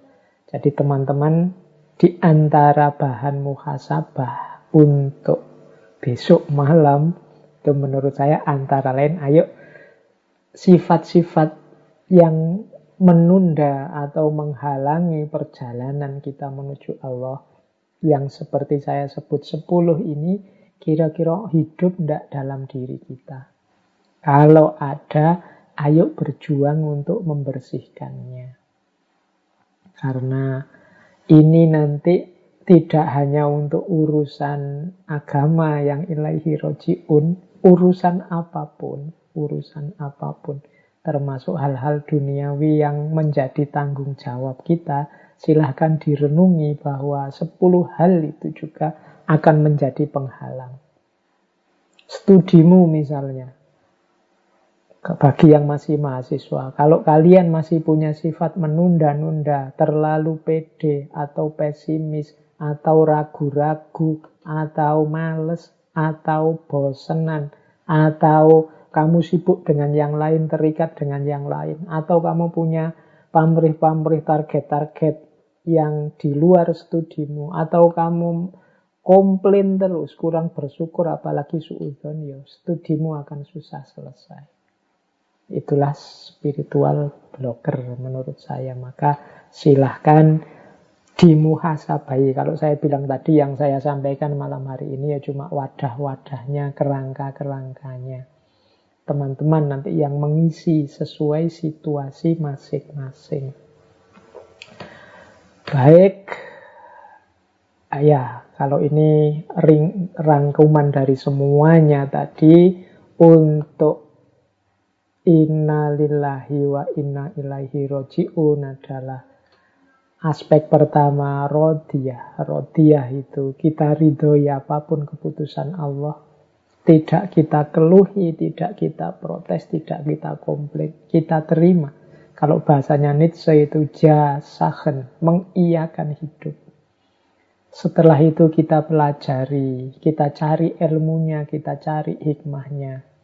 Setelah itu kita respon dengan amal-amal, dengan ikhtiar kebaikan.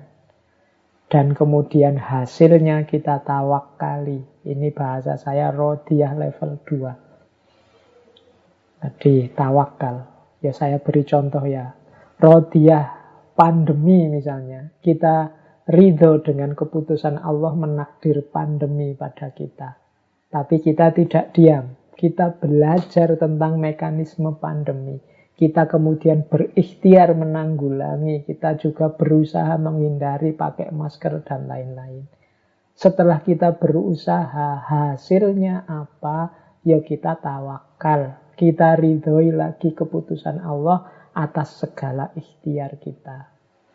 Kalau kita sudah nyampe di tawakal, insya Allah akan lahir jiwa yang mutmainnah.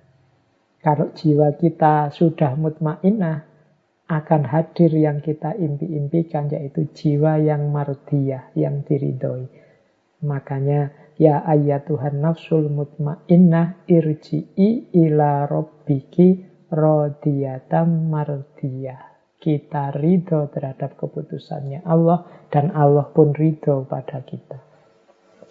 Baik, saya kira itu teman-teman sesi malam hari ini. Mohon maaf banyak terpotong-potong oleh sinyal.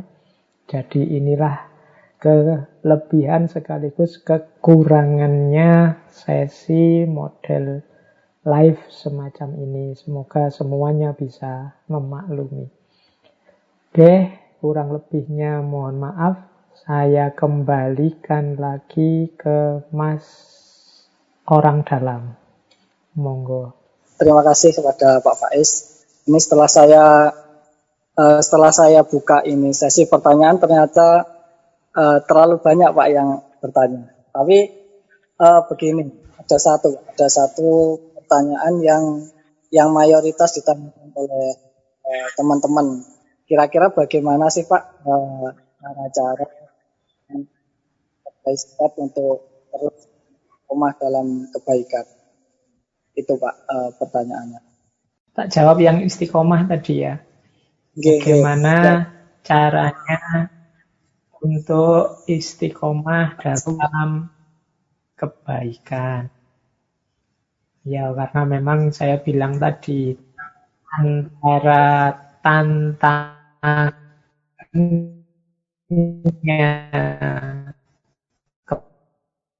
kebaikan itu adalah istiqomah. Kebaikan itu tantangan tadi menunda-nunda lawannya adalah keberanian. Keberanian untuk mendorong diri itu ada keflat, rasa datar, rasa formalitas. Itu kebosanan.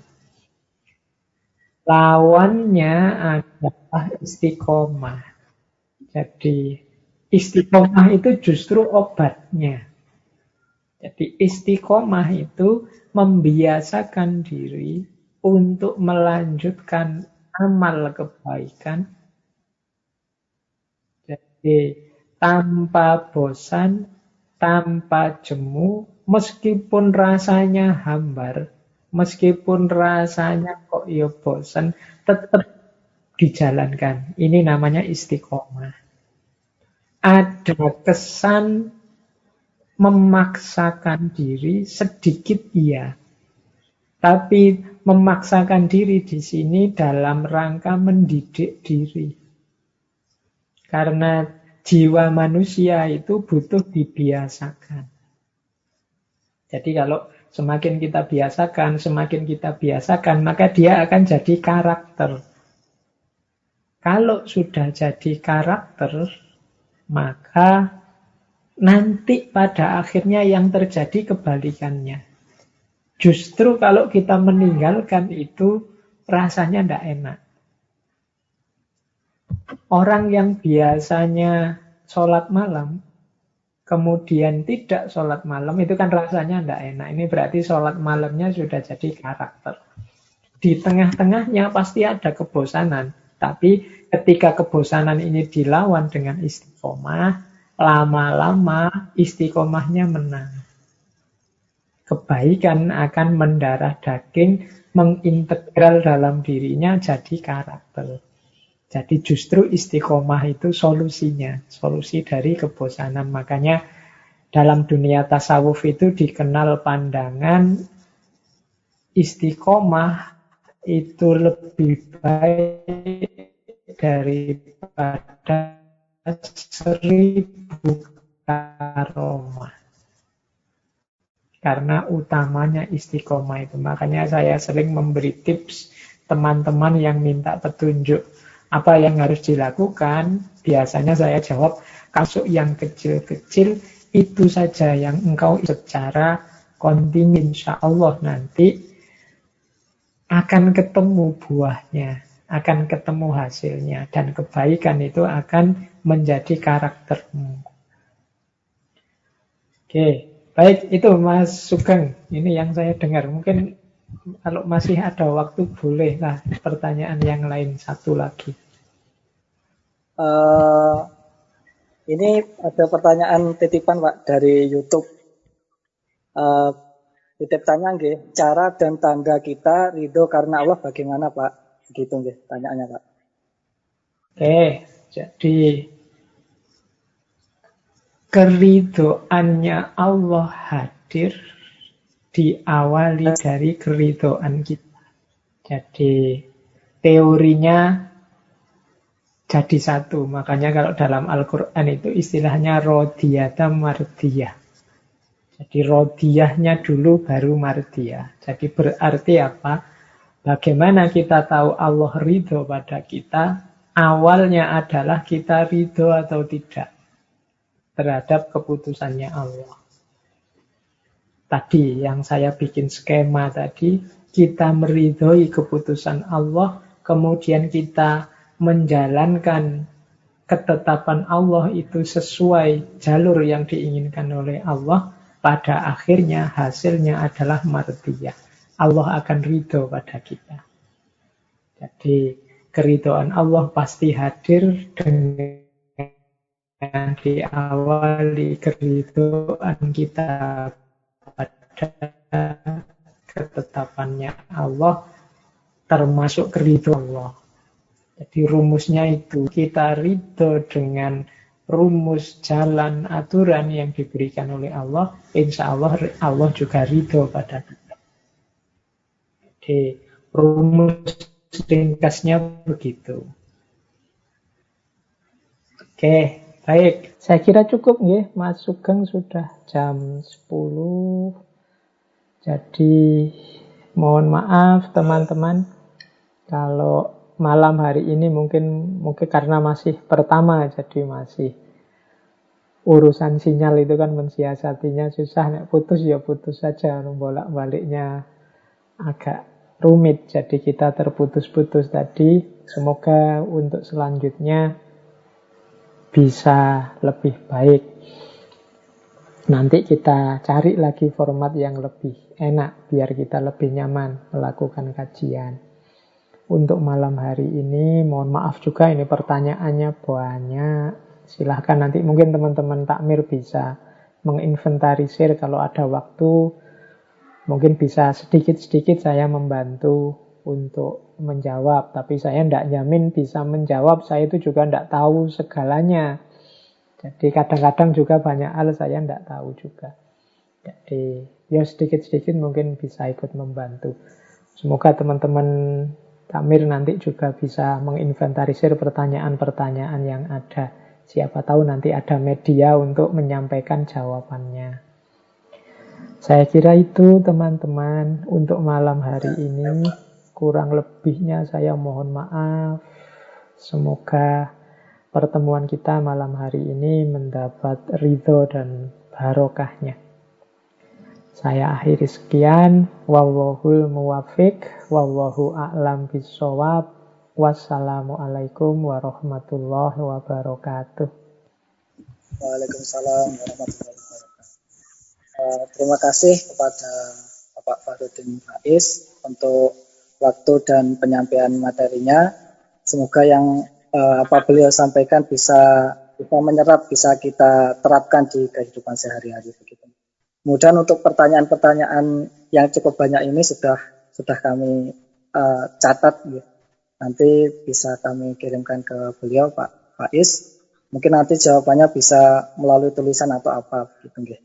Uh, terima kasih untuk acara malam hari ini kami mohon maaf uh, karena ada terpotong-potong itu uh, dari kami kurang lebihnya mohon maaf. Ihdinas siratal mustaqim. Wassalamualaikum warahmatullahi wabarakatuh